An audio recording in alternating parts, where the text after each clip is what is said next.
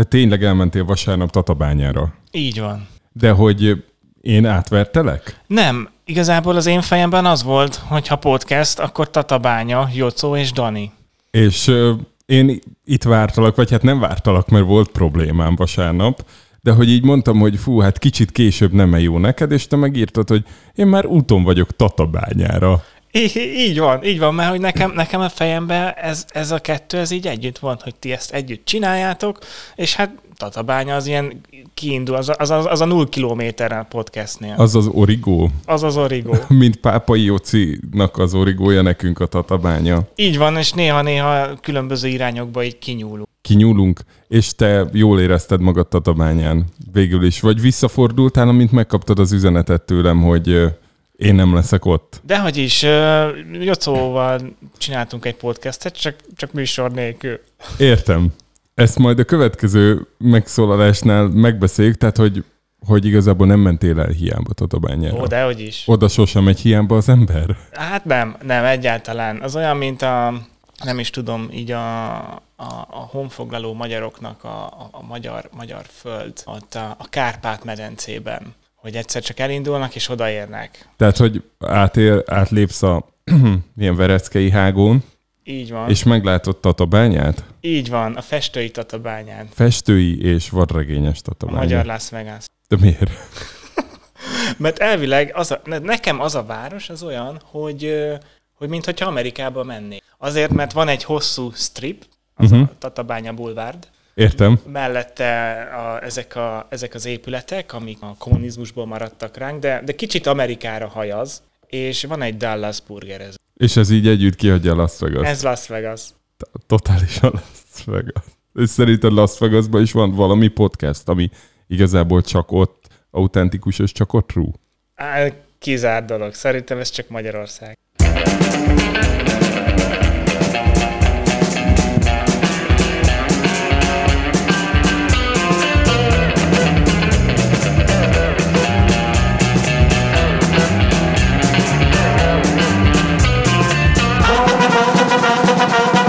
Kezdjük inkább az elején. Szeretettel köszöntünk mindenkit. Danival.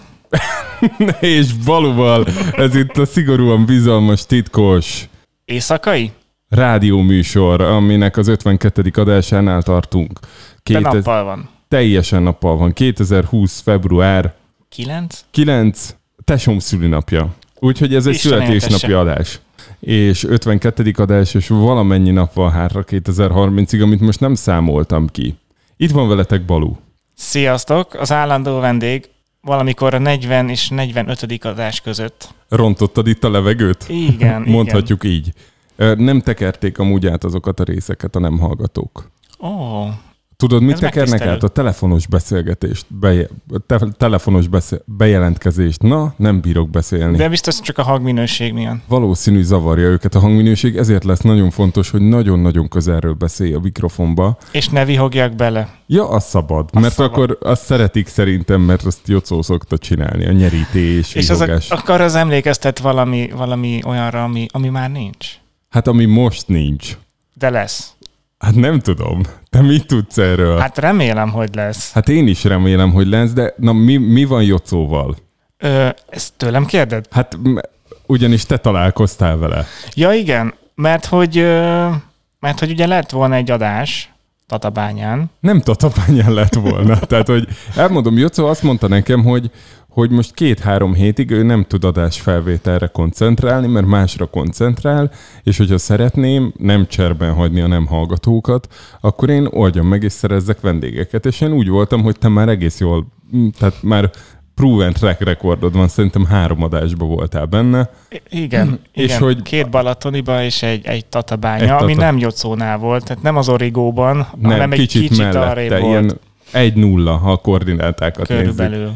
És akkor úgy voltam, hogy jó, akkor veled így csinálok. Egyet csináltam már Ferenccel, aki a podcastünknek valamilyen szinten a szellemi atya, akit utánozunk, aki ide irányította nem hallgatók egy jó részét. Az volt múlt héten. Véletlen hamarabb élesítettem.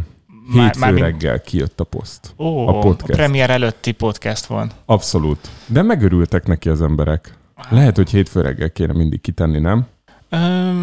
Hát figyelj, én, hogyha csak így a szakmámból indulok ki, akkor erre megnéznék egy statisztikát. Hogy mikor van online a legtöbb nem hallgatónk, mikor hallgatják? Így van, hogy mondjuk a nap 24 órájából mikor indítják el a legtöbben, és úgy időzíteném be. De ezt azért eléggé eltorzítja az, hogy mondjuk mindig kedden este 8-kor jelenik meg, nem? Tehát azt hogy szűröd ki? Hát nem csak a saját podcastemet nézném meg, hanem egy univerzális, totál podcast a Spotify-on, mikor jelennek meg, vagy mikor kezdik el lejátszani a hallgatók. Ilyen iparági benchmarkot, de ezt hogy csinálsz ilyet? Iparági benchmark az éjszakai rádió műsorok között. Igen, ez szerintem a legkorábbi éjszakai rádió műsor, ami most lehetséges. De hogy, Jócó engem felszabadított arra, hogy én csináljak adást mással. Amíg mit mondott neked, Dani? Hát azt, hogy ő most erre nem tud koncentrálni, vagy valami ilyesmit. Uh-huh. Ő neked mást mondott, azt nem kell bemondani, tehát hogy... Nem, tehát nekem is azt mondta, hogy most 2-3 évig kicsit offolja magát, mert más... Hétig? Évet mondtam? Igen. Júj! Akkor lehet elszóltam magam. Nem, 2-3 hétig ő offolja magát, mert mással foglalkozik. Igen, nekem azért van egy-két alternatív teóriám. Az ő kivonulására? Aha. Érdekel? Hát halljuk. Hát figyelj, én bemondom, te meg validáld. Jó. Az egyik... Bólogatok majd. Jó. Az egyik alternatív teóriám az egyszerűen az, hogy megbeszéltük, hogy februárban csinálunk egy adást, amire bejön egy vendég, aki egy lány, aki Olaszországból most költözik haza. És nekem van egy olyan gyanúm, hogy a Jócó ezt akarja elszabotálni. És februárra szünetet kér, én megcsinálok mással 4 parádés februári adást, a nem hallgatók kicsit zsörtölődnek, mert azért hiányzik Jócó egyedi megközelítése, egyedi világfelfogása. Igen. Nekem is hiányzik, de ugyanannyira nekik is. És akkor márciusban visszajön, és akkor majd mondom neki, hogy na, és akkor mikor lesz a március adás? Milyen március adás, az februárban lett volna. Tehát, hogy szerintem ezt szabotálja, ez az egyik teóriám. Ez se megerősíteni, se megcáfolni, nem tudom, mert vasárnap pont nem beszélgettünk az olasz helyzetről. Hogy az olasz helyzetről. Igen, ja... Én másról tudok, ami teljesen így valid, és... Ja, azt én is tudom. És azt mondja, hogy most azzal szeretne foglalkozni, azt szeretné rendbe rakni. Igen. 2-3 hét, és akkor utána meg jön vissza. Jó. Hát figyelj, én várom vissza, Azért Elekes Józsi akárhány éves történelmébe ebből voltak másik országba elköltözések. Tehát, hogy tudod, van az a klasszikus mém, most elnézést mindenkitől, akinek ilyesmi történet történt, hogy és hol az apukád lement boltban, mikor 8 éve, de hogy Jócónak voltak ilyenek, hogy hát most pár hétig valamit átgondol, és akkor nem tudom én, másfél hónap múlva Olaszországból posztol, hogy már itt vagyok, vagy egy másik városból, másik országból. Amikor vasárnap nála jártam, akkor nem voltak összeszedve a cuccai, tehát minden olyan jocósan volt ott a lakásába, és semmi nem utalt arra, hogy összedni a sátorfáját. Habár nála mindig benne van a levegőben, hogy egy várossal nyugatabbra költözik, vagy egy megyeszékhelyre alébb helyezi a székhelyét. Tatabánya után mi a következő? Győr? Szerintem esélyes Győr, de Siófok is a képbe van. Mostanában elég sokat időzött Siófokon. Jó, amúgy most gondolkodtam azon, hogy ez illedelmes-e így úgy beszélni arról, hogy nincs itt. De igazából itt lehetne. Tehát, hogy nem mondtuk neki, hogy ne jöjjön. Így van, és szerintem vissza fogja hallgatni. Én ezt kétlem. Nem, tehát, szerintem visszafogja, mert én mondtam neki ugye ezt a vasárnapi történést, hogy akkor jöttem podcastet csinálni, és akkor mondta hogy mi? Hát a Dani nem is mondta neki, hogy jön. Hát, de attól még jöhet. és akkor mondta, hogy hát jó, hát csináljátok meg a podcastet, aztán majd ő meghallgatja. És az előzőt is meghallgatta. Tényleg meghallgatta? Azt mondta, hogy jó lett. Fú, ez kicsit most olyan, mint amikor összeveszik egy fiú meg egy lány, szakítanak, és persze nem beszélnek egymással, meg hát nem is érdekli, hogy mi van a másikkal, hiszen azért van annyi dac, hogy na, szakítottunk, tehát hogy engem most már nem érdekel, mit csinál, de azért a közös haverokat kérdezgetik, hogy mit tesz ki a másik Insta sztoriba. Tudod, hogy ne látszódjon, hogy te megnézted. Igen. És akkor van az a fokozat, amikor meg direkt, ezt nekem mesélték, hogy direkt úgy nézed meg, hogy látszon, hogy nézted azt, hogy mit csinált, amivel nem biztos, hogy neked üzente lehet. Atyavilág. Erről tudsz történeteket mesélni? Szerintem az ilyen összekötő kapocs, az ilyen szakítós történeteknél a fodrász. Tehát... Na, ezt fejtsd ki, ez egy nagyon érdekes teóriának hangzik, de én nyitott vagyok rá. De szerintem a pároknak a többsége az jó, nem biztos, hogy a többsége, de egy részük az ugyanazhoz a fodrászhoz jár. És a fodrászhoz az olyan, hogy azt nem szívesen cseréled le, mert megszoktad, hogy vágja a hajat, meg tudod már, meg most új fodrászhoz menni, meg a fodrásznál általában olyan témák fordulnak elő, amelyek hát, hogy igazából a magánélettel kapcsolatosak, és semmi mással. Tehát politikáról, gazdaságról és ilyen dolgokról nem beszélsz a fodrászoddal, hanem inkább csak magánélettel. Na és hogyha esetleg a pár az szétmegy, a fodrász az megmarad. És a fodrász az összekötő kapocs ilyenkor, és ilyenkor lehet azt kérdezni, hogy na, és ő hogy van? Ha akarod magad nyomorgatni egy kicsit, hogy... A kíváncsiság mindenkiben ott van. És a nyomorúság érzése, az sokszor vágyakozik az emberrel. Mi, hogy akarsz szenvedni? Egy kicsit. Szeretet, ha fáj. Egy kicsit ott van az emberben, hogy igen, én szarul érzem magam, és ebbe is akarok maradni. Jó, én akkor ezt most nem fejtem így ki, hiszen nem a fodrászomnál vagyok, hanem egy rádióműsorban, egy titkosban ráadásul, nem hallgatókkal. Összességében mondhatjuk azt, hogy várjuk vissza a Jocót. Nagyon. De addig meg készülnek az adások, ahogy készülnek. Így van. Figyelj, én kb. Így ötletekkel március közepéig el vagyok látva. Tehát akkor már kicsit fogok kezdeni aggódni. De viszont akkor már újra lehet pörgetni ezeket az ötleteket. Tehát ez a 2 hónapos plán előre igazából lehet, hogy dereng majd valami az emberekben, hogy minthogyha ő lett már volna. De nem fogják tudni. De nem. Nem fogják tudni. Mit üzenünk Jocónak, ha nem hallgatja? Jocónak. Szeretünk, Jocó. Szeretünk, Jocó. És várunk vissza.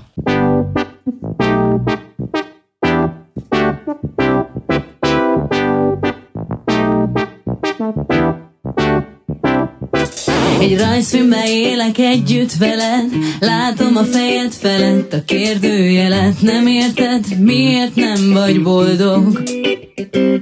Hiszen itt mindent lehet, ide az anyád elől is elrejtheted a fejed felől a kérdőjeled. S ha olyasmit szeretnél nekem mondani, amit én még nem tudok, akkor azt mondd meg, hogy miért mindig a szimpatikusabb állatok a vesztesek, olyanok akár a gyanok kapukban, a préri farkasok, illukat üt a kanyomba, mégis mindig újra próbálja, jobb lesz minden. Nekem elhihetek, leesik az állat, kinyílik a szemed, s te is észreveszed, te is észreveszed a fejed felett a kérdőjelet. Neked is ott van a fejed felett a kérdőjelet. A fejed felett van saját kérdőjeled.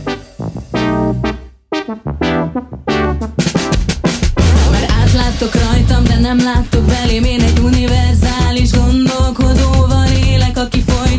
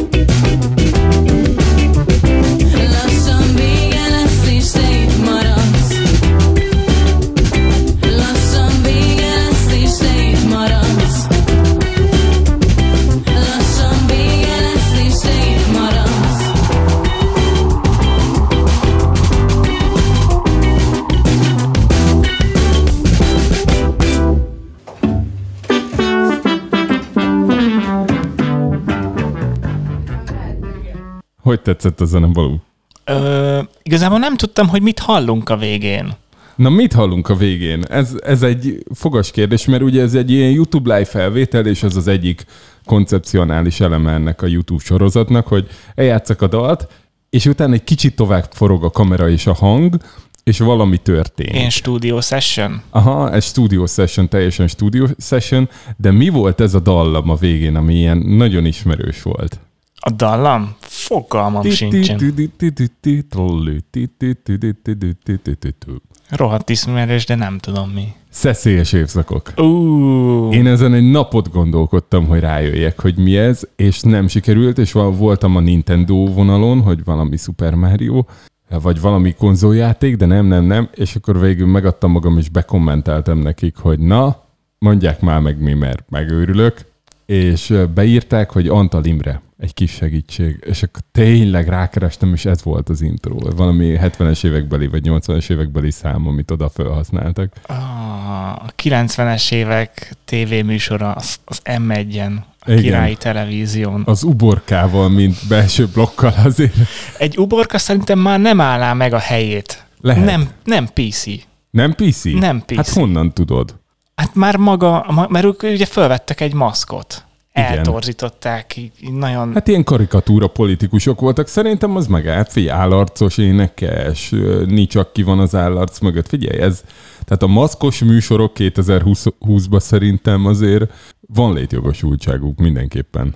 Hát az állarcos énekes szerintem az lehet, hogy főműsoridőn van, de hogy azt, aki nézi... az minden elismerésem neki. Tehát tényleg, én fél órát adtam az életemből az áracos énekesnek, és én elképedve néztem, hogy atyavilág, mi ez? Hát nekem azzal kapcsolatban az állarcos énekessel van egy ilyen nagyon szomorú történetem, ami pont egy éves lesz, úgyhogy akár meg is oszthatom, hogy ugye ez egy vasárnap esti műsor, és tele volt óriás plakátolva vele a kutyával, a krokodillal, a nyuszival, nem tudom én, a város, és a gyerek mindig látta, hogy ott vannak az állatok, mindig. De mondom, most ide ülsz, megnézzük az állatokat, és mi abból megnéztünk egy részt. Uh-huh. És iszonyat be volt lelkesedve. Tehát én úgy gondolom, hogy egy 3 évesnek így a szellemi színvonalára van az, hogy finom hangolva. Tehát akkor ez egy gyerekműsor. Hát igen, gyerekműsor, mondhatjuk. Tehát... Nagyon, gyerekműsor nagyon sok visítozással. Igen. És vizuális elemekkel. Tehát minden, amire egy óvodás vágyik. Végül is egy Teletabinak is mondhatjuk, nem? Az is Teletabi szteroidokon. Igen. Olyan embereknek, akik már fóki vannak a karanténtól, és már nem tudnak mit kezdeni magukkal este 8 után. Hát egyik oldalról nekik, másik oldalról meg akik megunták, hogy mindennek tétje van, meg minden óriási dráma, és tudod, az X-faktor, és 3 órán keresztül várjuk, hogy leteljen a visszaszámlálás, és kiderüljön, hogy melyik szerencsétlen nem jön jövő héten, meg tudod, mindig a túlfeszítés van, és szerintem ez kicsit egy ilyen kiengedjük most a szerepet. Tehát akkor ebben volt egy ilyen koncepció is, hogy figyelj, ez legyen az ellentétje, legyen ez full retard? Hát biztos, hogy a full retard az biztos, hogy benne van a brandbookba. Tehát, hogy így adták el ezt a formátumot, de szerintem, tehát, hogy ez egy ilyen nagy közösségi fingás. Tudod, hogy azért kicsit ciki, de utána jobban érzed magad. És mint tudjuk, a fingás az sosem megy ki a divatból. Nem, az mindig vicces. Az tehát, mindig. Hogy van egy 2 meg egy 4 éves gyerekem, gondolj bele. Tehát, hogy most vannak abban a korosztályban, hogy tényleg a puki a legnagyobb vicc a világon. Na igen. És ez meg is marad időskorig. Hát látjuk majd, hogy meddig. De erről nem beszélünk. De hogy leült az egész család, és szépen megnéztük az állarcos énekest, mindenki baromi élvezte ezt tavaly február 16 vagy 15, nem tudom, vasárnap este, hétfő reggel bementem, kirúgtak az első meetingen. Oh. És akkor tudod így kicsit, hogy így, te jó világ! Hogy így tényleg én tegnap még nekem ez volt a fontos, meg ez volt az identitásom, hogy ehhez a freak showhoz tartozok, nem is akármilyen szinten. Oh. Sajnálom, de miért hétfő reggel rúgtak ki? Tehát köztudod, hogy kirúgni igazából péntek délután kell, mert utána van 2 napod. Hát úgy néz ki, hogy ezt a fajta empátiát nem gyakorolták. Igazából abban látok korrelációt, de ez nem tudom, hogy most féltek-e üzleti titkot, be fognak perelni szerinted, ha elmondom, hogy mit látok mögötte? Akkor mondd el egy szép történetbe. hogy hát gyakorlatilag így, hogy február 17-én elkezdődött a 60 napos felmondási időm, így az pont lejárt április 17-én, és nekem április 18-án lett volna a 6 éves évfordulóm, és nem tudom, hogy annak milyen vonzatai lettek volna a szétválásra nézve, de ez ilyen, hát ilyen utolsó pillanat volt szerintem, hogy még egy 5 éves munkaviszont tudjunk felbontani a 6 éves helyet. Uh-huh. Hát, de ezért most nem fog engem beperelni senki. Talán egy oklevéllel kevesebb van most nálad. Egy szép, bekeretezett 6 éves évfordulót. Köszönjük szépen. Ja. Úgyhogy ez röviden. Na, de milyen zenét hallgattunk? Ez a Hiperkarma együttestől. A kérdőjel földolgozása volt. Igen. És a Stinky Bugs nevűk, mert korábban voltak itt a műsorban párszor, meg már egyszer el is magyaráztam őket, hogy melyik kopinak a kopia. De melyik kopinak? Én akkor lehet, az pont nem hallgattam meg azt az adást. A Scary Packets, ez a Scary Packetsnek a magyar reinkarnációja, a Scary Packets az meg a Postmodern Jukeboxnak a funky reinkarnációja, a Postmodern Jukebox az meg a swingben játszunk minden popdalt, ilyen lakossági swingben, az megvan, nem? Mm. Scott Bradley, már turnéznak is, volt Budapesten is arénában. Uh-huh. De ami érdekes a Scary Packettszel kapcsolatban, hogy a billentyűs, aki vezeti az egész zenekart, az a Patreon nevű platformnak a CEO-ja, founder CEO-ja, és ő mellette zenélget és csinálja. Hát ez a hobbija, és akkor mellette meg is él. Aha, de már szerintem ebből is megél, tehát ott is ilyen több milliós nézettségek vannak minden videóm. Wow. Szóval akkor ez a magyar feldolgozása. A magyar feldolgozása a feldolgozás műfajnak. Egész fura. De hogy közben itt volt pár hiperkarmás történet, és akkor fölemlegettél egy Index videót, de még a régi fajta Index. Így van, ez nem az új Index. Az új Index az lehet más címet adott volna ennek a sztorinak. De a régi Index az csinált egy videót a hiperkarmának az énekesével, aki elmondta azt, hogy... Hát nevezzük Bércesi Robinak. Így van, és ő elmondta ezeknek a... Mert a hiperkarma az arról köztudott, hogy a dalai, dalainak a szövege az kicsit megfoghatatlan és érthetetlen. De nagyon sok van, és amúgy meg jó. Mert hogy talán így érzéseket ír körbe, kicsit halandzsa nyelven. Mint például a kérdőjel is ilyen, hogy látom a fejed felett a kérdőjelet. Ez egy ilyen modern popzenei impressionizmus, úgy gondolod? Szerintem igen, és a 2000-es években nagyon népszerűek voltak, és nagyon sok bulit csináltak olyan helyeken, mint a Zöldpardon, vagy ZP, vagy még az Akváriumban is voltak. Kék lyuk, fekete lyuk. Így van, a kultikus helyek, és az interjúban arról beszélt, hogy születtek ezek a dalok. És ezek a dalok, tehát hogy nem józan állapotba írta őket szegény, és ez meg is látszott, még az interjún, tehát, hogy ő túltolta a cuccot túlságosan, és emiatt tehát nem sikerült szerintem sose így kijózanodni a szegénynek. Értem.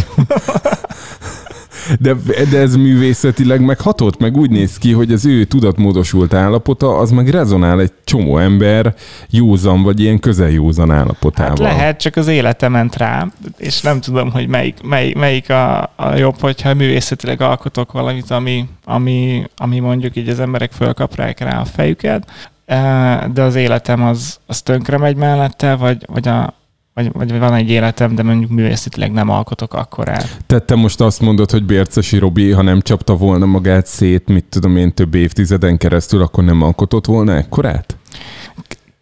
Ki tudja. Ki tudja, ha... Minden esetre szétcsapta magát, és alkotott olyan dalokat, mint ez a kérdőjel. Vagy ezen az albumon egyébként több ilyen kultikus szám is van, és egyébként a mai napig hallgatható. Simán.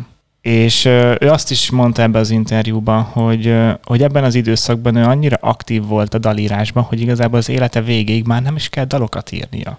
Mert hogy abban a pár évben, amikor túltolta, akkor ő nagyon aktív volt. Tehát, hogy úgy fölpörgette magát, hogy előre megírta az életművét? Mondhatjuk? Szerintem igen. És jött is ki új albumok, nem is tudom, egy-két 2-3 éve. És a Spotify lejátszási listán nem is ért el rossz eredményt, tehát így a saját magukhoz mérten. De engem annyira nem kaptak meg azok az új dalok. Volt egy Aréna koncertjük. Azért ezt se gondoltad, hogy a Hiperkarma, amikor még a ZP-be játszik, tehát nem gondoltad, hogy az lesz a vége, hogy a sportarénába... Nem, mert ők full alternatív zenekar. Teljesen, csak hát megöregedtek a hallgatóik, és most már kifizetik, nem tudom én, a 8 ruppot. Igen, ameddig 100 forintért meg lehetett tölteni a ZP-t, most már 800 forint. Nekem ez van meg, hogy forgóajtó van a ZP-nél, 400 forint, 2 darab 200-ast kell bedobni, és benn vagy a koncerten, és a brit funky félistenségek, az Inkognito zenekar. Érted? Lép fel 400 forintért az EP-be. Hihetetlen. Igen, 400 forintért, és minden, tehát májustól egészen szeptemberig minden este koncert volt. Igen. Ez ma már így az elmúlt egy év alapján el sem tudom képzelni, hogy milyen lehet, mikor minden este van valami koncert egy helyen. Nem, nagyon durva. Nekem is voltak azért egy-két ilyen annyira hosszú hétvége, hogy szerdán indult, amikor mindig úgy jöttek ki, hogy volt valami koncert, és akkor kaptam is az üzeneteket a haverjaimtól, hogy na mi van, albérlet, beleköltöztél a parkba, vagy mi? De hogy igen, ZP, és hogy képzeld el, hogy arra a Budapest arénás koncertre a főpróbát azt a Budafoki műházba, ott a Klauzál Gábor műháznak az egyik termébe tartották. Nekünk meg ott volt egy csapatépítő workshopunk, ez az elküldettetésem előtt egy héttel volt. Ja, ez az irodaházzal szembe lévő műházban. Aha. És tök durva, mert lehet, hogy most ezeket így újraélem. Ez a dal, ezt hozta ki belőled? Hát most ez, hogy nem, igazából a Bércesi Robi. Ja. Hogy ott a Bércesi Robiék, meg akkor még élt a Bőgős, meg mindenki, ott próbáltak, és ott egész nap Hiperkarma ment, amíg mi a másik teremben egy csapatépítőn dolgoztunk. Építettétek a csapatot. Azt a csapatot, aminek utána egy héttel később már nem voltam kívánt tagja, de... Akkor leépítettétek. Ott építettétek, aztán hirtelen leépítettétek a csapatot. Igen. Ez egy szomorú sztori. Szomorú, de hogy a Hiperkarmával összekapcsolódik. És akkor látták a fejed felett a kérdőjelet. Az biztos. Miért nem vagy boldog? De nagyon érdekes ez a boldogság. Mint olyan, de most ne súzzázunk ebbe vele. Ehhez szerintem Jocó kéne. Igen, tehát, hogy megfejteni a boldogságot? Ő meg vissza is. Én az veszélyes, hogy a gyerekettől kérdezgetni, na, hogy Heiko, boldog vagy? És mindig rám mondja, hogy igen, és egyszer visszakérdezett, hogy és apa, te? És akkor így pont ennyire állt meg a levegőn. Na mindegy. Még egy Bércesi Robis történet, hogy... Tumblr-en az egyik zenekartag az fönn volt, és elég aktív volt elég sokáig, és ő írta, hogy volt egy olyan időszak itt a nagy megmenések, meg önpusztítások közepette a Robinak, amikor, mármint a Hiperkarma frontember Bércesi Robinak, nem annak a Robinak, akit innen is üdvözlünk, mint nem hallgató. Szóval, hogy a Bércesi Robinak volt egy olyan időszaka, amikor Facebookon ilyen több tucat személyisége volt, de ilyen 80-90 darab Facebook regisztrációja volt, és saját magának írt. De várjál, tehát, hogy akkor ő volt két laptopja, vagy számítógépe, vagy telefonja, és akkor az egyiken bejelentkezett az egyikbe, és küldött egy üzenetet magának, és a másikon meg megkapta, örült neki. Átjelentkezett, válaszolt, és így komment háborúkat vívott önmagával. Ez azért elég vad, nem? Ezt láttam a szememmel, hogy van ilyen Bércesi Robi poszt, ahova egy másik Bércesi Robi kommentel, és egy harmadik Bércesi Robi még jóvá adja. Atyavilág. Ilyet csinálnál? Hát nem feltétlen csinálnék, de mondjuk az én fejem felett nem is látod a kérdőjelet. Igen, lassan vége lesz, és te itt maradsz. Erről megbeszéltük, hogy ez az egyik legszebb, szakítósabb gondolat. Így van. Lassan vége lesz, és te itt maradsz. És kell szakítás hozzad? Tehát, hogy te hogy szakítasz, ha szakítasz? Nem tudom, nekem ebben most nincsen ilyen hands-on tapasztalatom. Hát nem, szerintem nem kell dal hozzá. Van, aki nagyon szereti, van olyan barátom, aki szerelemhez, együttléthez, szakításhoz, mindenhez valami dalt rak be.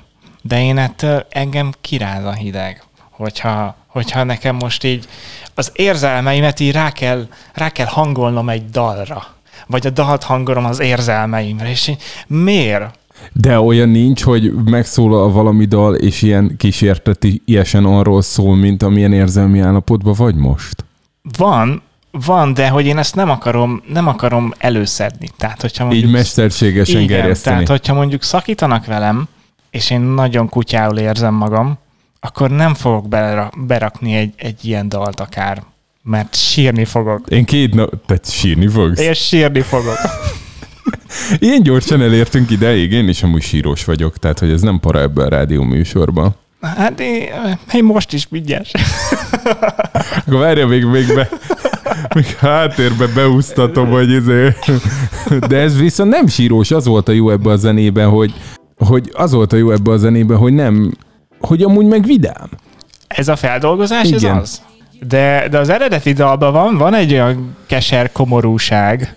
Nekem ez amúgy ilyen 60-as, 70-es évek illés, ilyen gitározós illés, kis balalajkázós íz van az eredetiben, és az tényleg így tépi a szívet, húrja itt. Igen, és főleg akkor akinek ez a korosztály, akinek akkor szólt ez a zene, ez a tizenéves korosztály, tinédzserek, ők nagyon tudtak szenvedni. Én is köztük voltam, akik nagyon szenvedtek emiatt. De amúgy mindenki nagyon tud szenvedni, meg a mindenkori tinédzserek, nem? Tehát, hogy most menj fel a TikTokra, ott is azon kívül, hogy rázzák a különböző testrészeiket, mi a másik? Szenvednek. Ez ilyen tinédzser izé.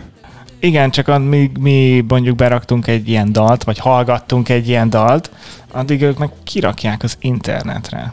És ez para? Szerintem igen. Én ezt nem akarnám látni a gyermekemtől, hogy hát nem is fogja megmutatni. Nyugodj meg. Ettől tartok én is. Nem fogja megmutatni. Ettől tartok tényleg? Én is. Ez egy ilyen jó cél, hogy legyél annyira jó a gyerekednek, hogy megmutassa a TikTok videóit magától. Hát ez a bizalom. Nekem nincs gyerekem, szóval én erről... Legalábbis nem tudunk róla. Igen. De hogy erről én nullát tudok mondani, de egyszer így ezen gondolkodtam is, hogy így azt szeretném, hogy így legyen olyan kapcsolatom majd a gyermekemmel, hogyha így tényleg így szarul érzi magát, akkor majd hozzám jöjjön, és el tudja mondani. És ezt szerinted hogy lehet kiépíteni? Vagy ezt kérdezzem meg Póli Ferét, akinek tinédzser ikerpárjai vannak? Szerintem, a következő adásban megkérdezheted, Dani, hogyha... Akkor legyen ő a következő. Ezt kéne csinálni most, amíg... ilyen, tudod, mindig más a vendég, hogy mindig az A vendéggel kérdeztetni valamit B vendégtől. Most belekeveredtem egy ilyen dologba. Ez egy spirál. nem ebbe a spirál. Igen, ez egy spirál. Köszönjük. A kutató megállapítja, ez egy spirál. Ez egy spirál. De hogy volt egy ilyen Instán, kitette egy ismerősöm, ezt most ismertetem. Várjál, zárjuk le. Tehát, hogy szakítani nem jó, zenét betenni alá, hogy jobban fájjon, nem menő? Ezt mondjuk? Vagy döntsétek el. Ilyen liberális, vagy rájuk bízok. Na az van, hogy kiírta valaki Instára a következőt, sztoriba. Olyan embereket keresek, akik szeretnének egy hatalmas könyvajándékozásban részt venni. Oh. Szeretnél egy hatalmas könyvajándékozásban részt venni, Balázs? Hogyne. Bárhol is élsz, részt vehetsz benne. Ezt hogy hozzáválják, akkor PDF-eket küldünk nem egymásnak? Nem tudom, de megfelelsz a feltételnek még mindig. Csak annyit kell tenned, hogy megveszed a kedvenc könyvedet. Csak egyet? Biblia nem ér. Biblia? Kiskék új szövetséget. Na igen, figyelj. És elküldöd egy ismeretlennek. De hogy? Az ő elérhetőségét tőlem fogod megkapni DM-ben. Te nagyjából maximum 36 könyvet fogsz kapni, amiket meg is tartasz. Ezt még nem számoltam ki, hogy ez hogy jött ki. Hogy jött ki? Ha mindenki küld valakinek, akkor valaki miért kap 36-at? Ezek mind más emberek kedvenc könyvei lesznek, amiket megismerhetsz. Ha szeretnél részt venni benne, írj nekem egy üzenetet. Csatlakozzatok ti, szerintem nagy élmény lesz. Ez a... Tök jó ötlet, tudod? Tehát így próbálod így szendvics technikába így pozitívan csomagolni, hogy tök jó ötlet, és akkor mit várunk a végén ettől? Kapsz könyveket, te meg egyet küldesz. De hogy ennek lesz valami közösségépítő, mi volt vagy csak könyvet kapunk, a stáb. Adsz és kapsz egyszerre. Tehát, hogy az adás és a kapás öröme is meg be fogja aranyozni a kis nyomorult életedet. De hogy én nem ismerem azt az embert, akinek küldöm a könyvet. Ez a lényeg. Én azon gondoltam, hogy valamilyen hardcore közgázkönyvet rászabadítani egy gimnazistára, mert gondolom, ezt ilyen gimnazisták játsszák. Tehát, hogy én... Édesapámtól kaptam egy könyvet nemrég, tehát keresztény témájú könyv, de a kommunizmusból. És azt mondja, hogy hát ugye nincsenek benne rossz gondolatok, hogy teremtetett a világ, és mikor megkaptam ezt a könyvet, akkor kinyitottam az elejét, és az első mondat az, hogy önt, mint marxistát. Bizonyára érdekli, hogy a világ hogy keletkezett. És mondom, Fater, köszönöm szépen, önt, mint marxistát. Hát ezt Jocónak adhatnánk, szerintem ő hármunk közül a legmarxistább, nem? Igen, és egyébként az autóban van az a könyv még mindig, tehát hogy vannak dolgok, amik bemaradnak a kocsiba. Ó, ez nekem is. Ez egy olyan dolog, hogy ez fél éve ott van az autóban, és hogyha legközelebb Tatabányára megbeszélünk egy podcastet, akkor viszem. És akkor csinálunk egy ilyen, hogy ebből olvasgatunk, és Jocó reagál rá. Ó, igen. Igen, szerintem az egy nagyon intellektuális adás lenne. De tudod, mi a legnagyobb baj ezzel az egész Jocó pauzával? Most így bevillant. Nem. Hogy én nem csinálhatom meg azt, hogy akkor én is kérek egy hónap születet, mert akkor nincs adás. Igazából lehet, hogyha bevezetsz ilyen policy-kat a podcast készítésben, akkor tudsz egy olyan guideline-t adni a fix tagoknak, vagy a fix tagnak, hogy csak úgy menjen el, hogyha pótolja magát. Tudod, ez a helyettesítésnek az első számú szabálya, hogy úgy végezd a dolgodat, úgy csináld a munkádat, hogy ha elmész szabadságra, akkor add át azokat a feladatokat, amiken dolgozol. Ez nekem tök nehéz. De ezt Jocónak kell csinálni. Ja, jó. De nekem, amikor dolgozom, akkor nehéz úgy dolgozni, hogy más is elsőre átlássam, megértse annyira struktúráltan. Aha. Hát nem tudom. És akkor itt megint följön az RTL-es dolog, hogy hát ott, ha valaki végigolvasta a jegyzeteimet, vagy a doksikat, amiket én ott hagytam, az... Bajban van? Hát nem volt akkora bajban, mert szerintem egy ilyen 10-es skálán 7-es érthető. Azt szerintem tök jó. De a maradék 3 az para. Én a november óta vettem a Gyüliben a közvetítésnek a felemelő pozícióját. Aha, online közvetítesz egy istentiszteletet. Igen, és úgy vettem át, hogy itt aztán nem volt átadás, meg átvétel. Hanem... Hát ez ilyen klasszik vallási dolog, hogy amikor oda szervezettségre érünk, akkor hát az ilyen jóisten által nyilvánvaló, vagy a jóistenhez nagyon hasonló módszerekkel csináljuk, hogy nem látszik. Tudod? Igen, csak ellentétben vele, itt nem is létezik. Értem. és amikor megkaptam ezt a feladatot, akkor csak annyit tudtam, hogy na jó, ez az a gomb, amit meg kell nyomni, hogy elinduljon a stream. Ez jó.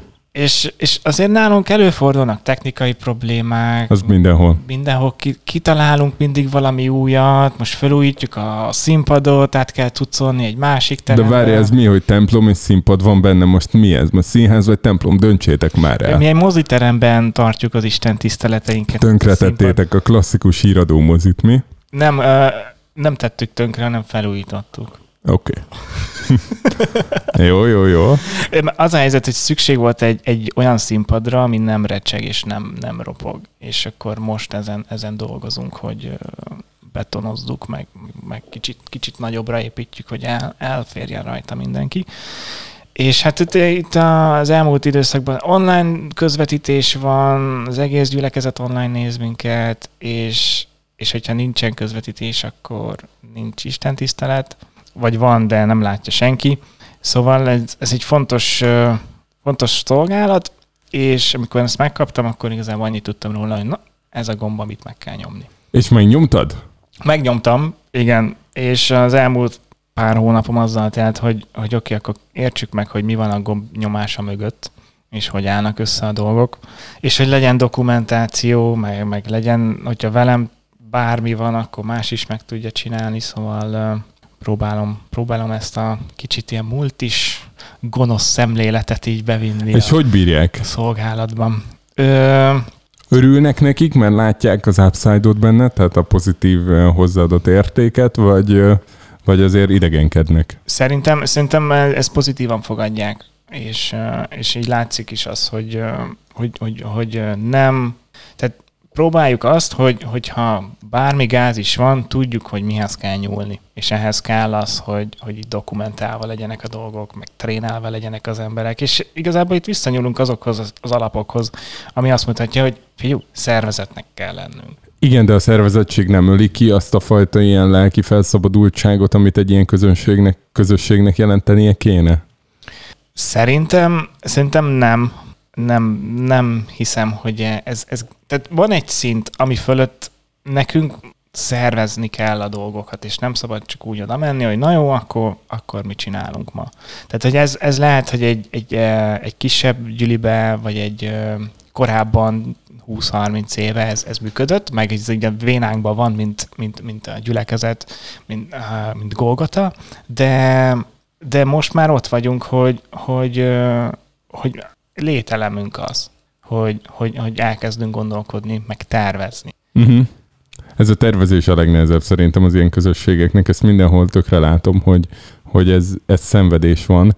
Egy nagyon fontos szerintem, ami különbség így ezek között a közösségek meg a szervezetek között, hogy itt a nem elvégzés vagy rosszul elvégzésnek a következménye az mint olyan nincs, mert hogy nyilván egy önkéntest nem rúghatsz ki, mert csak magadnak csinálsz bajt, hogy akkor kell szerezned egy másik önkéntest, akit föltrénelsz, és nem biztos, hogy jobb lesz.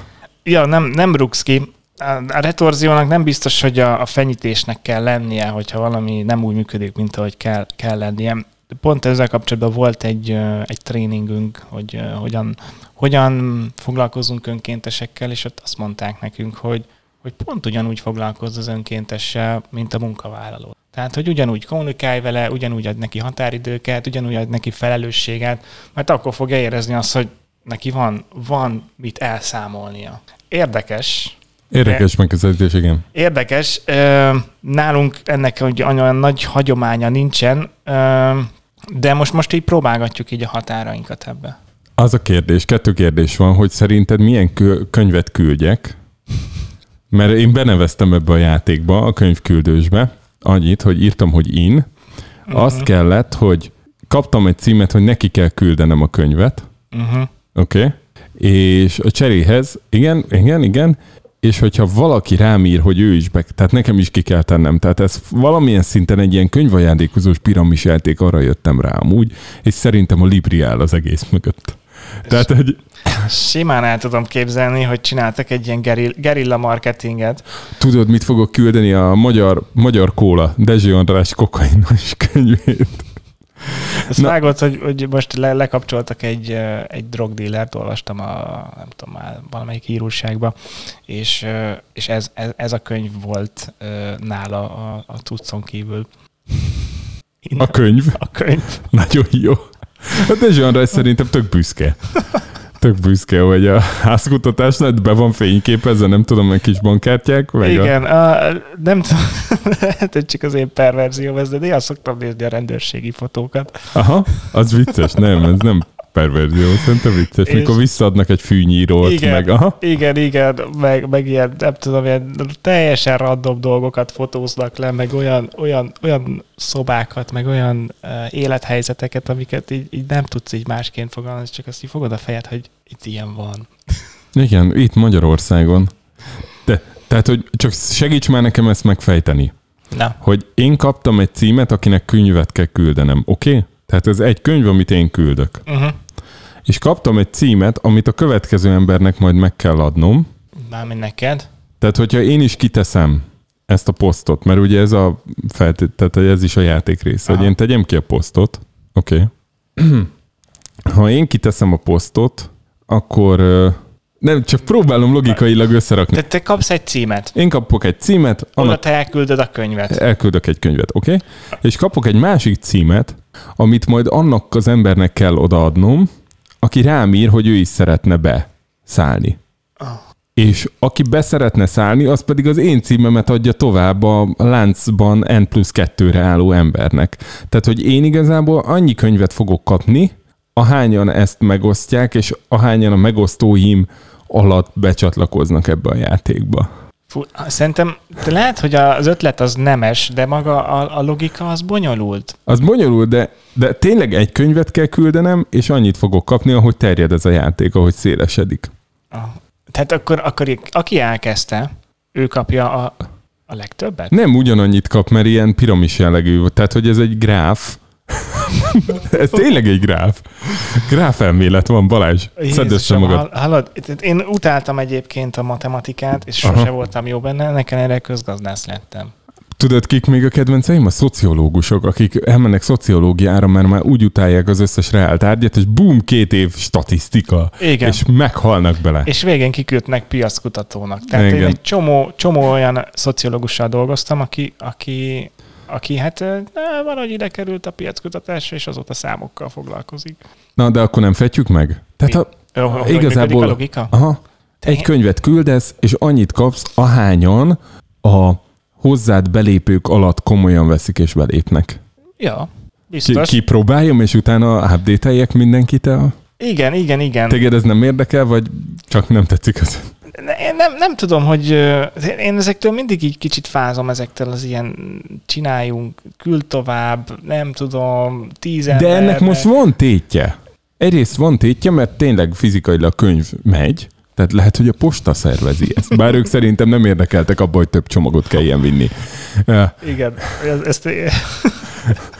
Tehát a klasszikus, a magyar posta akkor lenne boldog, ha soha nem küldene senki semmit, és akkor baromira jól működnének. Tehát ők igen. Meg vannak szervezve, csak zavarják őket a küldemények. Igen, ez a 90-es éveknek az ABC kultúrája, amikor bementél az ABC-be, és te voltál az, hogy mit keresel itt? Igen. Miért akarsz tőlem vásárolni, te szemétláda? Tejet? Még tejet is? Még valamit? Jó, tehet.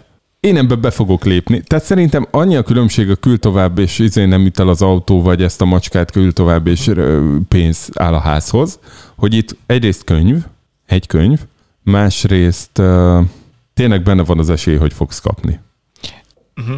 És megvan már az, hogy milyen könyvet szeretnél küldeni? Hát most még gondolkodok, a Új Szövetség meg a Magyar Kóla könyvet. Vagy mit küldjünk? Valami olvasmányosat kéne, nem? Egy lánynak kell könyvet küldenem. De említetted ezt a közgazdaságtankönyvet egyébként. Valami makró. De azok egyébként nagyon drágák. De... És nagyon nehezek, tehát tuti tök drága feladni postán. És igazából szerintem csak a tanároknak volt meg eredetiben, mert mindenki más fénymásolta. Fú, Szegeden volt egy fénymásoló, nem messze az egyetemi központtól. Ez azért olyan tipikus, hogy az egyetem...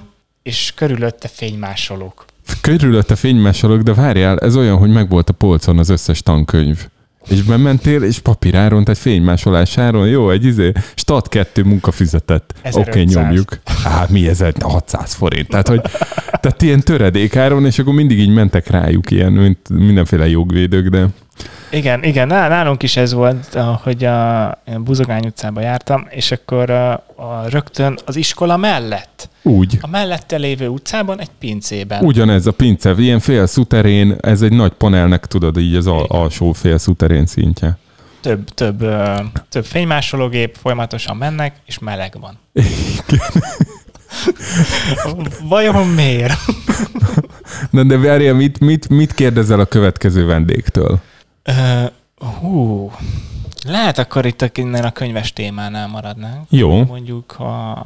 Neki be kell neveznie. Tehát, hogy olyan, ez az alap? Ez olyan nincs, hogy akkor nem neveznek. Oké, de te akkor neked is minden vendégnek be kell nevezni? Én nem neveznék be. Jó, oké. De hogy akkor ő milyen könyvet küldene tovább? Kinek? Hát annak a címnek, amit aztán kap. Hát de most tudom, kit kapna. Akitől én kapom a címet. Ez a lény. Nem érted? Én nem értem.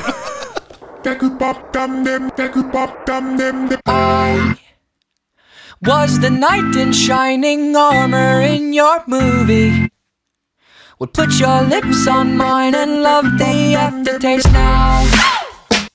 I'm a ghost, I call your name, you look right through me.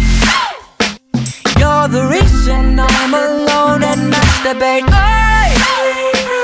I've been trying to fix my pride, but that shit's broken. That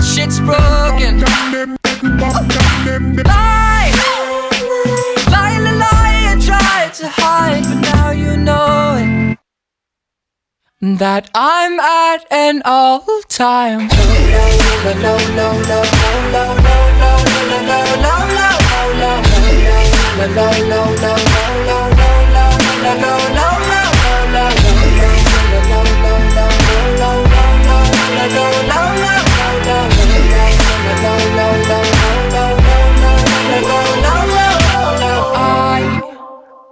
was the prototype, like 3 stacks on that CD, an example of the perfect candidate. Now all your girlfriends say that you don't want to see me. You're the reason that I just can't concentrate. I've been trying to fix my pride, but that shit's broken. That shit's broken. Lie, I tried to hide, but now you know it, that I'm at an all-time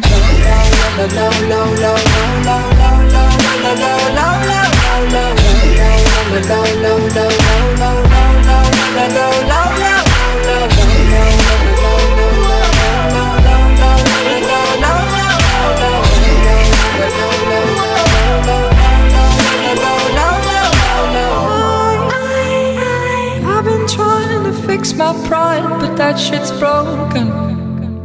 That shit's broken. Lie, lie, lie, lie, lie. I tried to hide, but now you know it, that I'm at an all-time low, low, low, low, low, low, low, low, low, low, low, low, low, low, low, low.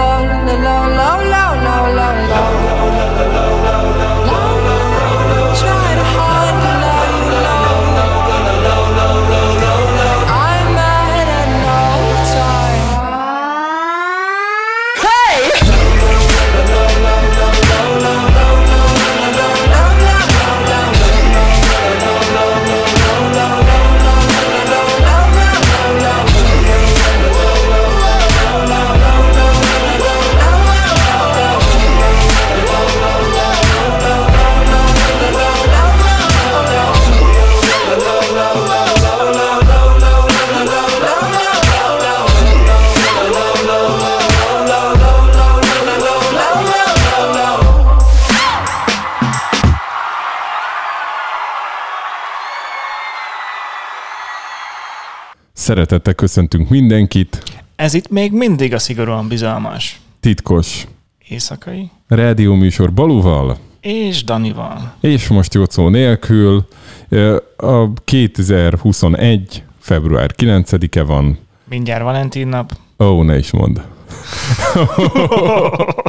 Most beledobtam egy követ a pocsajába. Ki van nagyobb bajba kettőnk közül Valentin napon?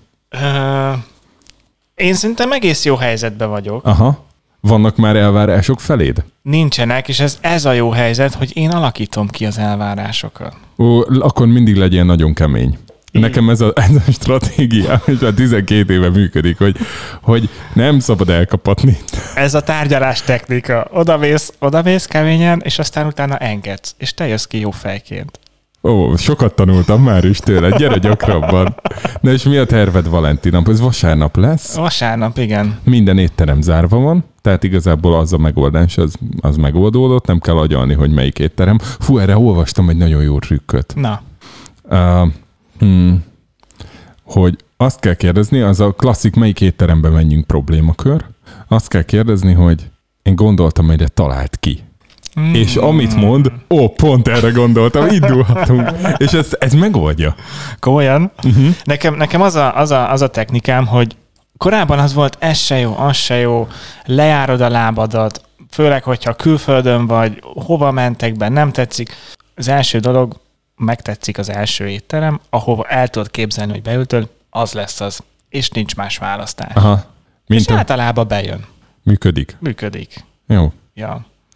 Szóval február 9-ban nincs Valentin nap, ez a 52. adásunk, aminek egyébként lehetne az a címe, az is a címe, hogy Dani és a szakítós számok, mert ez a második is kicsit olyanra sikerült, hogy se hirtelen nem tudom, mi lesz a harmadik, de igazából az a címe, hogy Balú és a távmunka.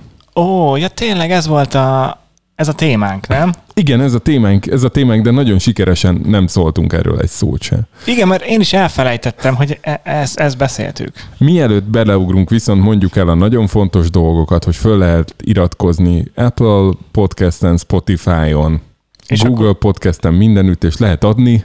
Mit lehet adni? Hát mit lehet adni? Értékelést lehet adni a podcastre. Jaj, én azt hittem adományt. Adomány nem, mi nem patreonozunk.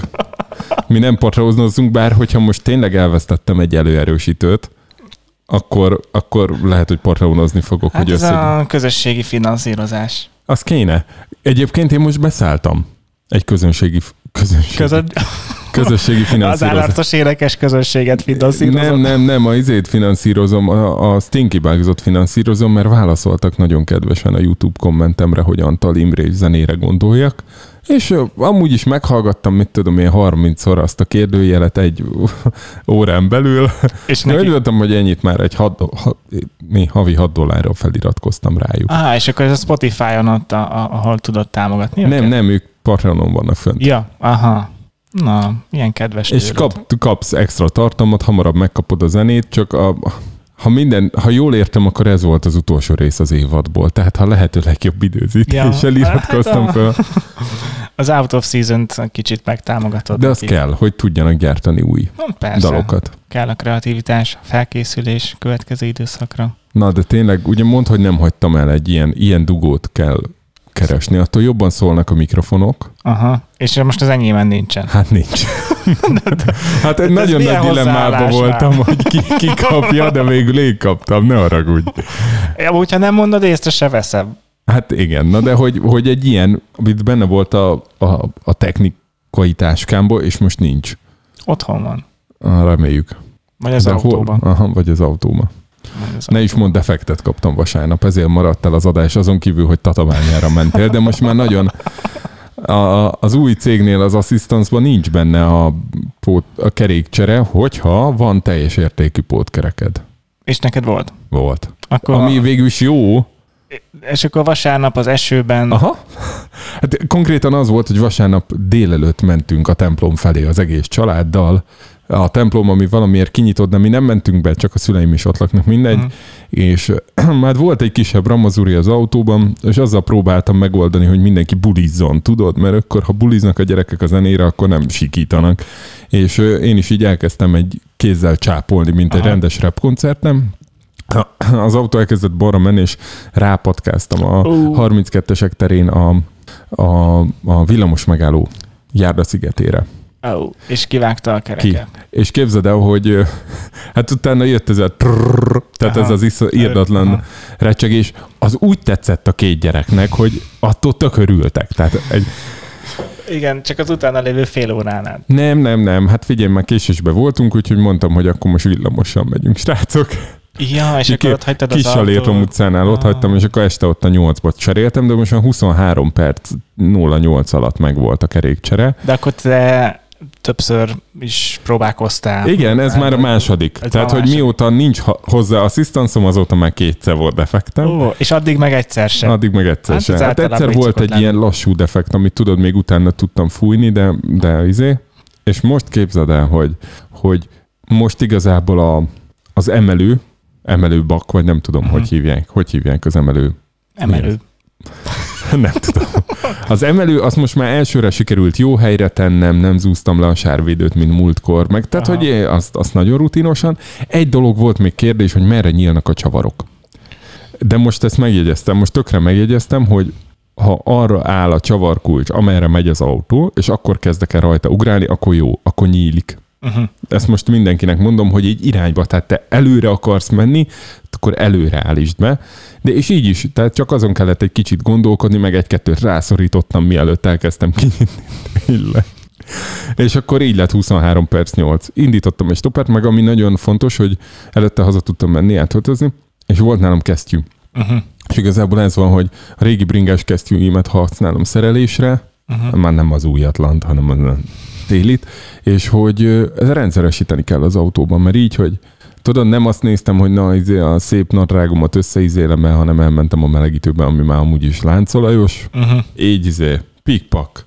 Na. 23 perc 08. Meg is álltak mellette, hogy akkor meg ebbe is kéne fújni egy picit. Hát figyelj, igen, vagy tudod, ilyen Forma 1, hogy a McLaren egy kicsit gyorsabb volt, de majd a következő kerékcserénél. Egy kicsit, ja igen, hát ez a mennyi? Valami 1,8 másodperc, amely... Igen, mióta nem kell tankolni, ez ilyen teljesen értelmetlen irányba elment ez az időmérés. Hát pedig a tankolás az legalább izgalmas volt. Ja, kigyulladtak néha az öreg Verstappenek. Igen, ja, de nem történt nagy baj. Na, távmunka, Balú. Szóval beszéljek a távmunkáról. Figyelj, szerintem nagyon érdekes helyzet, amiben te élsz. Ezt valamennyire megoszthatjuk. Uh-huh. Tehát meddig volt neked Magyarországon betöltött polgári foglalkozásod időben? Hát ugye, amikor kijöttem az egyetemről, és főiskoláról, mert vannak olyanok, akik azt gondolják, van különbség egyetem és főiskola között. Hát persze, anyukám is. Hát édesapám is ezt gondolja, fiam, te csak főiskolát végeztél. Hát de jó, mert az ő idejükben mi volt? Megcsináltad a főiskolát, és utána elmehettél megcsinálni az egyetemet, hogyha voltál elég ügyes, meg kitartó. Na igen. Hát... Tehát effortbeli különbség volt akkor még. Most már azt szerintem, hogy főiskolán vagy egyetemen szerzed meg a BSc-t. Jó, hát én meg nem írtam meg a... Tudod mit? Mindegy. Mondjad, kijöttél a főiskoláról. Igen, és akkor én már egy éve dolgoztam egy amerikai cégnek, mint pénzügyi elemző. De ez hogy így az egyetem alatt házaltak, vagy állásbörze, vagy hogy kerültél oda? Ez ilyen gyakornoki meló volt? Igen, de viszont gyakornoki melóból nagyon jó volt, mert teljes értékű munkavállalóként kezeltek minket, tehát 40 órában dolgoztál, volt munkaszerződése, tehát hogy... Nem ilyen melódiák, meg Mrs. Diák szövetkezet. Nem, tehát interjúk, meg laptopot kaptam, meg tényleg teljes értékű.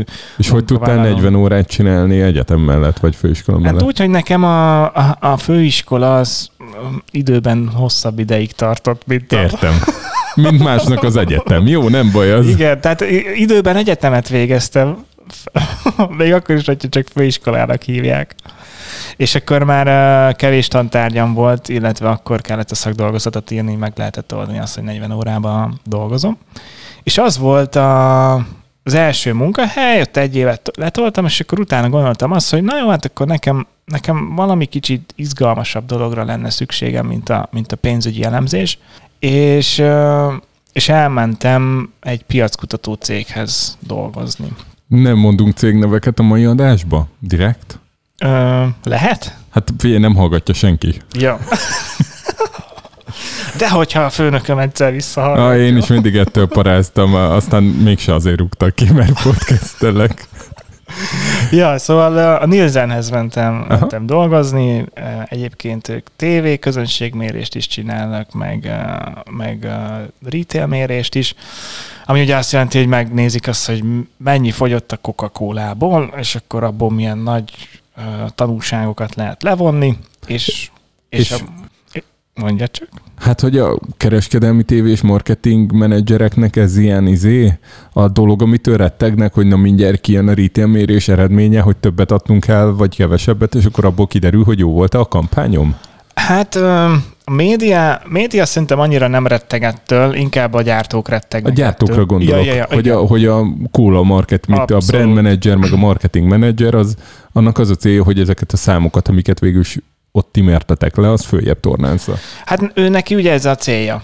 Ez van benne a targetjében, hogy mondjuk mekkora részesedést kell elérni, vagy mondjuk egy adott csatornában neki mekkora volument kell hoznia, és akkor mi ezt mértük föl, és ebből adtunk nekik egyrészt adatot, másrészt meg tanácsadást, hogy akkor mit lehetne másképpen csinálni.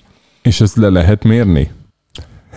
Tehát őszintén, hogy ez mennyire egy ilyen erős becslések voltak, vagy mennyire egy felszínes mérések? Tudod, a jó közgazdász válaszol az, hogy attól függ.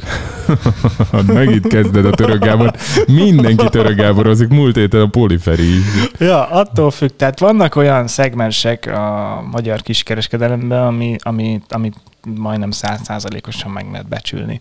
A forgalom az a modern csatornákba megy el, mint nem tudom, a DM, Rossmann, Tesco, és onnan a Nielsennek vannak adatai, méghozzá olyan adat, ami átmegy a kasszán.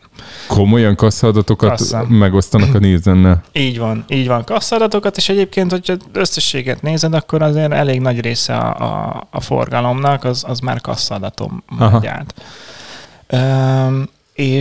És akkor ez az információ az érték, és akkor, hogyha ebből tudunk olyan nagy tanulságokat leszűrni, hogy mi az, ami jó ment, mi az, ami nem ment jó, akkor ezzel lehet házalni a gyártóknál. És ezt csináltam 6 éven át. De házaltál, vagy számoltál? Tehát ez kicsit összefügg a kettő, mert a jó tanácsadó az házal. Tehát, hogy már maga... A jó szélszes meg számol? Igen. Tehát, hogy az ügyfélkapcsolati ember az igazából mindent csinál. És ezért volt egyébként, meg ezért szerettem a szakmámat, mert nem az van, hogy akkor most te csak számolsz, vagy te csak eladsz, vagy te csak, nem tudom, problémát oldasz meg, hanem igazából egy kicsit mindenből, szóval miért ez nagyon változatos. Tehát az, hogy kimegyünk és leprezentáljuk azt, hogy mi történt a karácsonyi szezonban, onnantól kezdve, hogy van egy új szolgáltatásunk, és vegyétek meg, vagy olyasmi, hogy hát baj van az adattal, és akkor oldjuk meg. Szóval ez egy elég sokrétű meló, emiatt én nagyon szeretem a munkámat. És a mai napig ezt csinálod? A mai napig, bár egy kicsit áttettem a székhelyemet egy másik földrészre. Na, ide jövünk. Tehát most ott van, hogy eltöltöttél 6 évet ennél a nagy piackutató cégnél, vagy mennyit? Így van, 6 évet. 6 évet, és ez egy nagy cég volt, amiből egy kicsit kiábrándultam a végére. És másra vágytam. De még nem itt kezdődött el a távmunka történetem, mert itt még csak az volt, hogy elegem lett. És abban az időben az egyik ügyfelem alapított egy tanácsadó céget, akik Londonba dolgoztak. Tehát Magyarországon voltunk, de Londonba jártunk ki prezentálni az ügyfélnek. És elhívott oda dolgozni. És ott 1,5 évet lehúztam, de 1 hét után láttam azt, hogy ez a munka, ez nem elég nagy kihívás. De akkor miért maradtál ott? Hát a próbaidő erre való, nem? Igen, hát nem fizetett rosszul. Értem. Ahhoz képest, hogy mit kellett csinálni. De ez egy tök jó hangzik, ez egy nyugdíjas állás. Igen, csak voltam 27 éves, tehát egy nyugdíjas állásként még nem képzeltem el magamat, hogy akkor ott elleszek. Egy kicsit megszakítalak, mert hogy ez az érdekes nekem is, hogy amit most csinálok, az olyan, hogy olyanok a körülmények, hogy igazából évtizedekig el lehetne lenni benne, ha nem tenném bele így az érzelmeimet, meg saját magamat.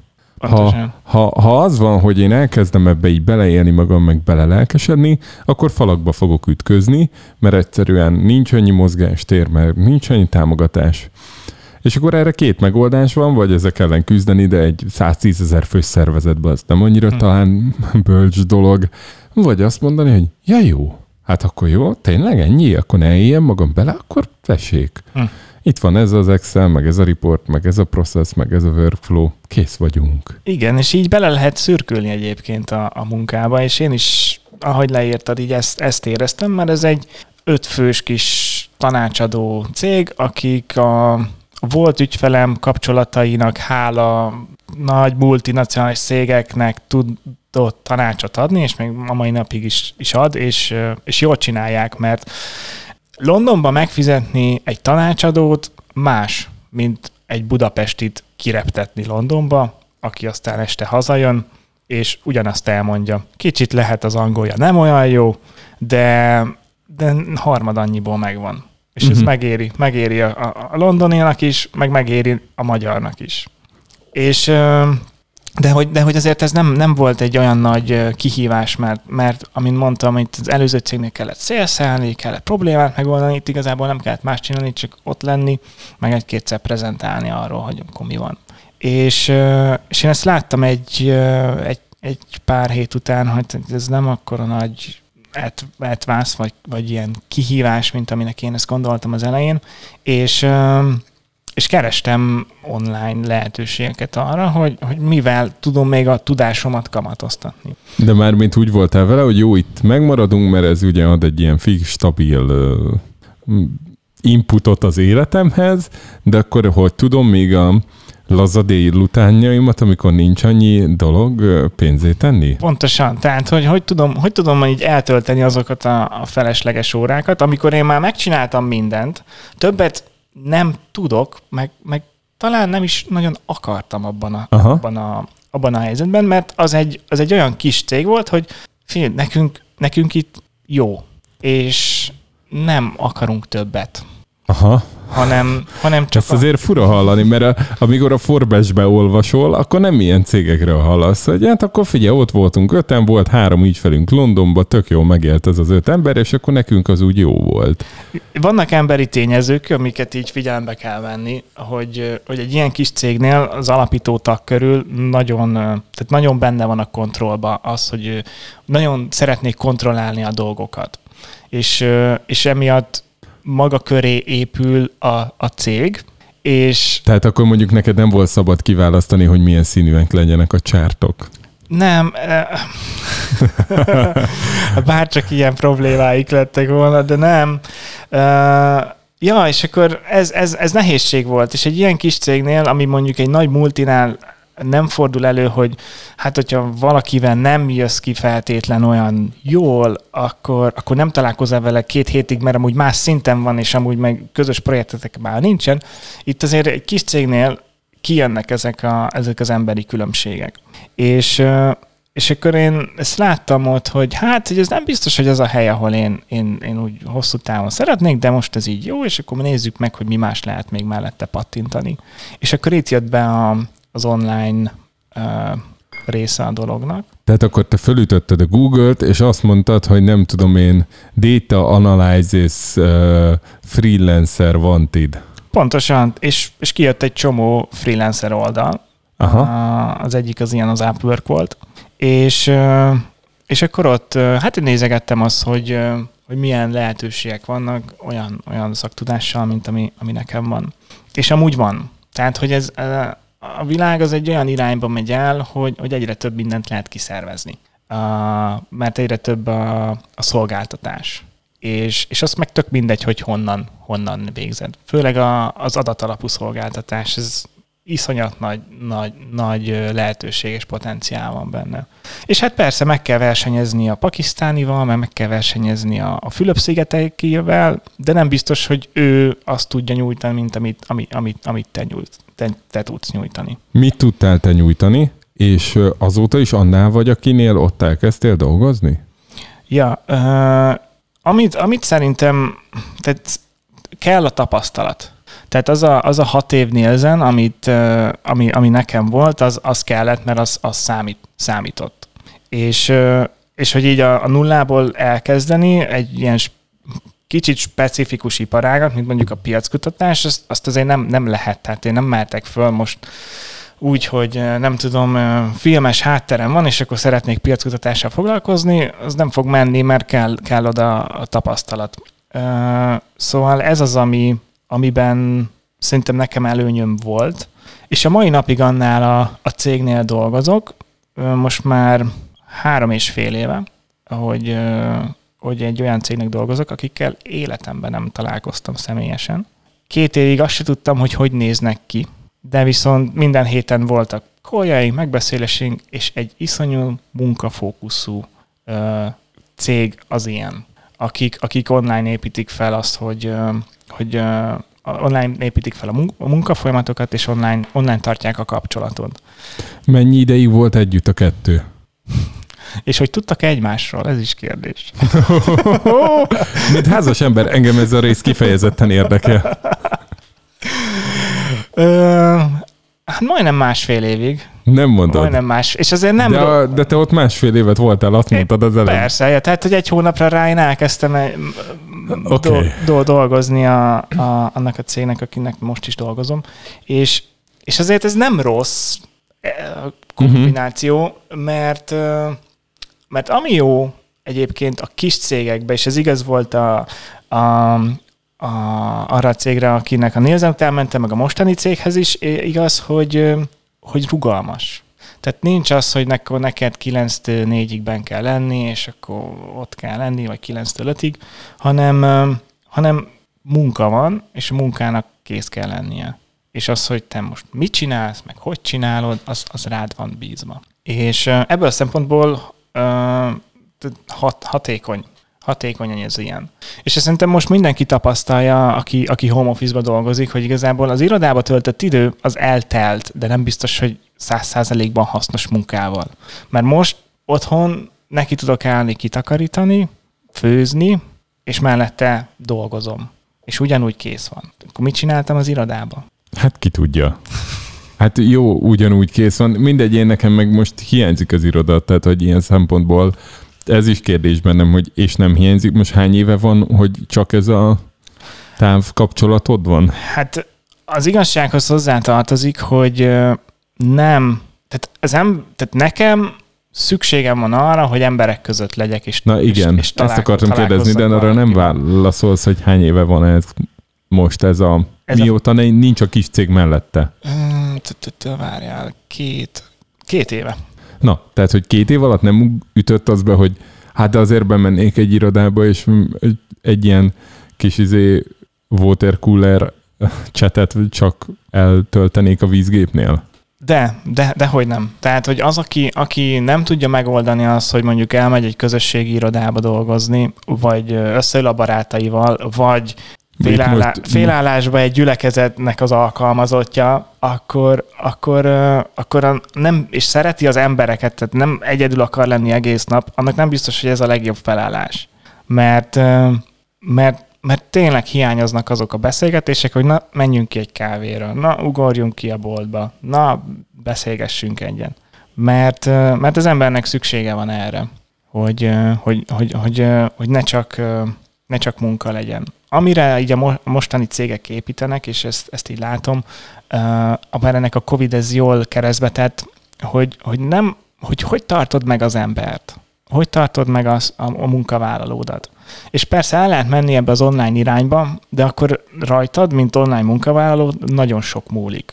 De viszont, hogyha a cég így nem ezt az irányt akarja képviselni, hanem ő szeretne irodát, szeretné azt, hogy az emberek ott legyenek, akkor úgy tudja majd megtartani az embert, hogy nem azt mondja, hogy fizetés, vagy ez, vagy az, hanem azt mondja, hogy közösség. És a közösségnek a megtartó ereje fogja azt a munkavállalót ott tartani. Hogy azért menjek dolgozni, mert ott vannak a barátaim. Hogy azért menjek dolgozni, mert utána beülünk valahova, vagy mondjuk együtt tudunk Xboxozni valakivel. És így sokkal hatékonyabb lesz a munka, hogyha a barátaim is ott vannak, és együtt tudunk jól működni. Szóval én ezt a két dolgot látom, és igen, tehát aki mondjuk online csinálja, annak ez nagyon fog hiányozni. Te megéri? Megéri. Pont 3 hónapja ezt a céget, akinek elkezdtem dolgozni, ez is egy kis cég volt, fölvásároltak minket. Oh. Fölvásárolt egy nagyobb... A Nielsen? Nem. Pedig az vicces lett volna. Az vicces lett volna, mert akkor fölmondtam volna. Nem, hanem egy amerikai kisebb, de jól, nálunk az jóval nagyobb multi, körülbelül 1000 fős cég vásárolt föl minket, és akkor kicsit kérdés volt nekem, hogy akkor... És várjál, és akkor a főnökeid exitáltak? Nem. Ott maradtak dolgozni, mint alkalmazott? Igazából egy főnök van, aha, az alapító csávó, és ott maradtak dolgozni, de mondjuk kapott egy VP pozíciót, meg ki tudja, hogy még mekkora összeget, csomagot kapott mellé, szóval neki... Megérte ott maradni. Neki megérte ott maradni, meg egyébként tök korrektek voltak így velünk is. Hogy azt mondták, hogy figyelj, maradj itt 1,5 évet, és kapsz bónusz. Aha. Tehát nem az volt, hogy akkor elküldtek minket, vagy beszántják az egész bizniszt, hanem azt mondták, hogy figyelj, dolgozzatok nekünk. Szóval... És akkor ez ilyen dilemma volt, hogy na, te egy kis cégnél akartál dolgozni távmunkába, és akkor térült, fordult a világ, és most egy nagy cégnek dolgozol távmunkába, és mi lesz, hogyha azt mondják, hogy akkor relocation, vagy mi? Hát most ez nagy kérdés egyébként, hogy mi lesz. Nyilván egy ilyen akvizíció után nem egyik napról a másikra lesznek ezek a változások, de hogyha eljutunk oda, hogy mondjuk azt mondják, hogy akkor menjek, vagy nem menjek, vagy így nem kell, vagy úgy nem kell, akkor ezeket így meg kell fontolni. De én az igazság, hogy én szerettem kis cégeknek dolgozni. És egy kicsit sajnálom azt, hogy most egy nagy multihoz kerültem újra. Kis cégnek jó dolgozni. A kis cég hatékony, a kis cég rugalmas. Gyönyörű végszavakat mondasz, csak egy dologról nem beszéltünk, hogy távmunka meg Covid. Tehát, hogy te mennyire röhögsz az összes emberen, akikkel ezen szenvednek, amit már te csináltál egy évvel korábban, vagy tudod? És... Szerintem annyiból más, hogyha én akartam, akkor elmentem egy közösségirodába dolgozni, most meg otthon kell maradni. Hát, vagy Tatabányára eljársz. Igen. Ugye, akinek vannak barátai. Így van, Tatabányára, vagy a Balatonon kibérelünk egy házat, és akkor lemegyünk távmunkába dolgozni. Tehát, hogy vannak ilyen oldalai, és ezek jók. Ami most azért kevésbé működik, és már nagyon várjuk vissza, hogy lehessen. Nem akarsz több mindent mondani? Miről? Na akkor köszönjünk el, írjatok nekünk kérdéseket. Ja, mit kérdezel a Feritől? Hogy milyen könyvet küldene el? Milyen könyvet küldene el, ha bármilyen könyvet küldhetne egy ilyen könyvlánclevélbe. És a nem hallgatók is tehetnek föl kérdéseket, az egykori és valaha volt, és bármikor visszatérő podcast társaimnak mi most szépen elköszönünk, ez volt az 52. adás, Balú és a távmunka, itt volt veletek. Dani. És Balú. Jó éjszakát mindenkinek. Vigyázzatok magatokra. Ki mikor hallgatja.